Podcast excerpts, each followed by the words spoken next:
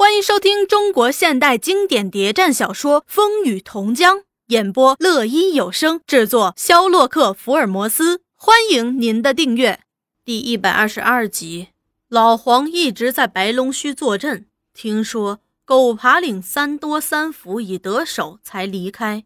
他在山上和打狗队会合，听完汇报，向同志们祝贺，却又对三多说：“这次得手。”打痛了周维国，此人年少得志，自命不凡，绝不肯罢休。大家切不可存骄傲侥幸的心啊！你们上山好好总结一下。我要到老六那儿去，《农民报》许久没见出刊，怕那儿有什么事儿了。老黄同志一个人去，我不放心，叫几个同志和你走一趟。呵呵，三多呀。那儿不比下下墓，人多反而碍事儿。自卫武器我早带上了。说着就分手。老黄绕路直奔清源，走了二十来里路，不知不觉已入夜，时局不静，又加上狗爬岭出了这件大事儿，许多村庄入夜都关门闭户，行人绝迹。不久，老黄走进清源。小心地绕到老六家，大门虚掩着，他轻轻推门进去，低低叫声：“老六。”没人答应，又叫声：“六嫂。”也没人答应，内心疑惑，悄步进入，突见厢房内一个跛子闪了出来，跟着又是几个敞开胸脯的大汉。他心知有意，反身就走，抓住他，跟踪而出。老黄暗暗叫声：“糟了，老六家出事儿了！”迈开大步，直朝龙眼林走。那跛子不舍，纠同几个便衣也紧追不舍。老黄通过龙眼林，那几只狗也跟进龙眼林。他出了龙眼林，沿清远紧邻一个小村叫丙村的方向逃去。那几只狗也紧紧地跟在后面追。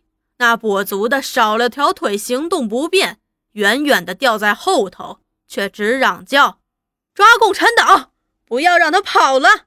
老黄一味的在跑，那些狗一味的在追。老黄想，原野宽旷，目标突出，容易被发觉，甩不掉这尾巴，不如就近丙村，绕他几个圈子，甩掉这尾巴再说。想着想着，就冲进村。这村他从没来过，预料只有三五十户，找地方突出去不难。狗儿在狂吠，追捕的人紧追不舍。他进村，他们也进村。他一直在东奔西窜，最后见一条小巷，一时心急，也来不及考虑，只跑了进去。一走到巷尾，才叫苦，这是条死胡同啊，有进无出，而追捕脚步又紧。正在计穷时，只见那有座红砖瓦房，大门半掩，露出一线灯光。他一时心急，闪身入内，轻轻掩上门，把门栓拴上，闪身在阴暗处。进门处有一道屏风，两道门，从门边可以看到里面有一天井。过了天井就是堂屋。这时在堂屋内，小四方桌上摆着一盏油灯。灯光亮处摆有大菜坛一只，一大碗盐，簸箕内有半簸箕晒过的芥菜，看来正有人在这儿腌酸菜。看堂屋中的摆设是个中等乔眷家，就不知道是什么人，不敢进去打扰。他只想暂时避一避，一会儿再出去。一会儿，从侧门走出一个年轻妇女，蹲在地上，在干菜上撒盐。又用手揉着揉着，他默默地观察他，看来似甚面熟，可是，一时想不起曾在什么地方见过。这时，门外有人匆匆走过，都在问：“见到没有？明明见他逃进来的，怎的不见了？这是条死巷，插翅也难飞。”对，就是他。老黄想起来了，当他从何氏来。有个单身樵妇要求结伴，就是她，宣娘。那宣娘见门外狗吠的紧，想起大门未拴，自言自语地说：“又是谁家出事儿了？真烦人！放下手中活计，提起油灯要来上门。老黄见屋内没人，又想要是他真的出来，要躲也没地方躲，决心自动出去。他轻轻地咳了一声，故意说：“宣娘啊，你这儿真难找。”那宣娘一见陌生人声音，止住步，问声是谁。老黄大摇大摆地跨进门，一面笑容：“你不记得我了吧？”那宣娘用灯光把他一照，石匠立即表示欢迎：“什么风把你吹到这儿来了？”热情的请坐，又要倒茶。老黄掏出小烟斗来抽，一年多了，还没忘记。从那次我们在检查站分手后，一听到检查站，那宣娘就脸红如火，低垂个头，暗自骂那贼中央军啊！我一直在东奔西跑的找活干，曾到过你们村几次，都没机会来。今天到邻村讨工资来了，心想这次可不能再不去探望探望了，这样就顺道来看你。门外狗吠声不止，宣娘说：“我去把门拴上。”我刚刚已顺手拴上了，外头好不安宁呀。又听说来了几个匪，宣娘一听见“匪”字，很是慌张。有匪，待我把石闸也上上。那门原来还有个石闸，三根粗木柱，两竖一横，一上就固若铁门了。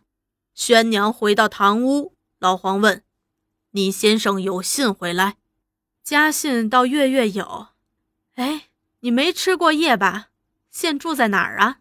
现在为民镇一财主家干活，我坐一会儿就走。”那宣娘看看天色，天都黑了，从这儿到为民镇还有几十里，又是这样的年景，怎么能行？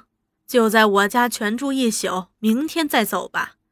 这话正合老黄心意，见他家无男人，倒有点迟疑。我们家没男人，却有婆婆，没关系。婆婆有病在内屋，带我去叫。说着就起身入内，一会儿出来，扶着一个五十多岁老太婆。老黄一见面就叫声：“伯母，不和在这时打扰。”阿婆，上次我告诉你从何氏回来。一路就亏这位先生照顾，那婆婆一听是这样的好人，就千多谢万多谢的谢开了。你这位好人似的先生，媳妇儿一回来就对我说：“这年景啊，男子汉出门还怕麻烦，何况一个单身妇女，没有你的照料，他真不知道该怎么办呀。”一回来我就说。难得人家见义勇为，该设法去谢过他才是。就不知先生在哪儿发财，我一直也想来拜望拜望，就是活多，分不开身啊。